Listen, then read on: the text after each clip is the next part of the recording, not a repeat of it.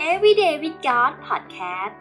ใช้เวลาประจำวันเพื่อการเติบโตและลงลึกในพระเจ้าประจำวันศุกร์ที่23กุมภาพันธ์2024ซีรีส์กษัตริย์ผู้ทรงได้รับการเจิมขององค์พระผู้เป็นเจ้าทรงครอบครองวันที่2อิสรภาพในแดนมรณาสดุดีบทที่2ข้อ 2-3 บรรดากษัตริย์แห่งแผ่นดินโลกตั้งตนเองขึ้นและนักปกครองปรึกษากันต่อสู้พระยาเวห์กับผู้รับการเจิมของพระองค์กล่าวว่าให้เราหักโซ่ตรวนและสลัดเครื่องจองจำของเขาให้พ้นจากเราเถิดบรรดากษัตริย์แห่งแผ่นดินโลกรวมตัวกันเพื่อปรึกษาและคิดแผนร้ายต่อองค์พระผู้เป็นเจ้าและกษัตริย์ผู้ที่พระองค์ทรงเจิมตั้งไว้เช่นเดียวกับเหตุการณ์ของหอบาเบลที่ผู้คนรวมตัวกันเพื่อท้าทายพระเจ้าปฐมกาลบทที่11ข้อ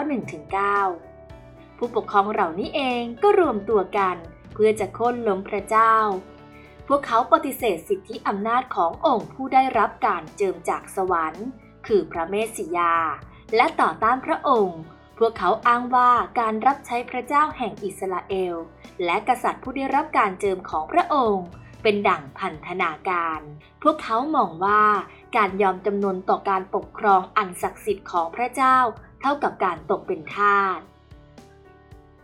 ดังนั้นพวกเขาจึงวางแผนที่จะหักพันธะโซ่ตรวนนี้ทิ้งเสีย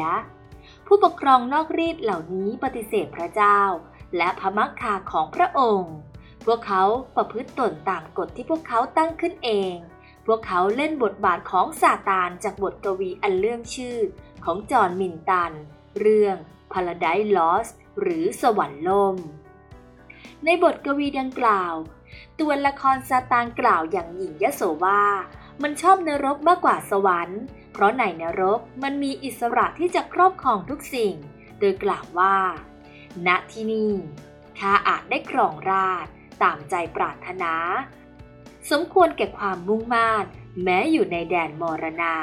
ดีกว่าทนอยู่ในถิ่นเทวาเป็นเพียงข้ารับใช้คำพูดนี้ของซาตานที่ว่าอิสรภาพในนรกนั้นดีกว่าการเป็นผู้รับใช้กษัตริย์สูงสุดแห่งสวรรค์เป็นปรัชญาที่มีอยู่ในโลกนี้เช่นกันรากแห่งการกบฏของอดัมกับเอวาคือการที่พวกเขาปฏิเสธที่จะปฏิบัติตามพระบัญชาของพระเจ้าและพวกเขาต้องการจะเป็นเหมือนอย่างพระองค์เสียเองปฐมกาลบทที่3ข้อ 5-6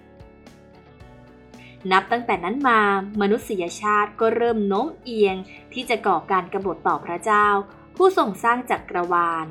ในโลกสมัยใหม่ของเราการกบฏที่เป็นบาปเช่นนี้กลับได้รับการรับรองและสนับสนุนว่าเป็นการกระทำที่กล้าหาญแม้ว่าการกบฏต่อพระเจ้าจะเป็นการกระทำที่กล้าหาญอย่างไม่ต้องสงสัยแต่มันก็ไม่ต่างจากความกล้าหาญของคนโง่ที่วิ่งเข้าเผชิญหน้ากับคลื่นยักษ์สึนามิด้วยร่มคันเล็กเป็นความโง่เขลาและชั่วร้ายเพียงใดที่มนุษยชาติได้ทำสงครามกับพระเจ้า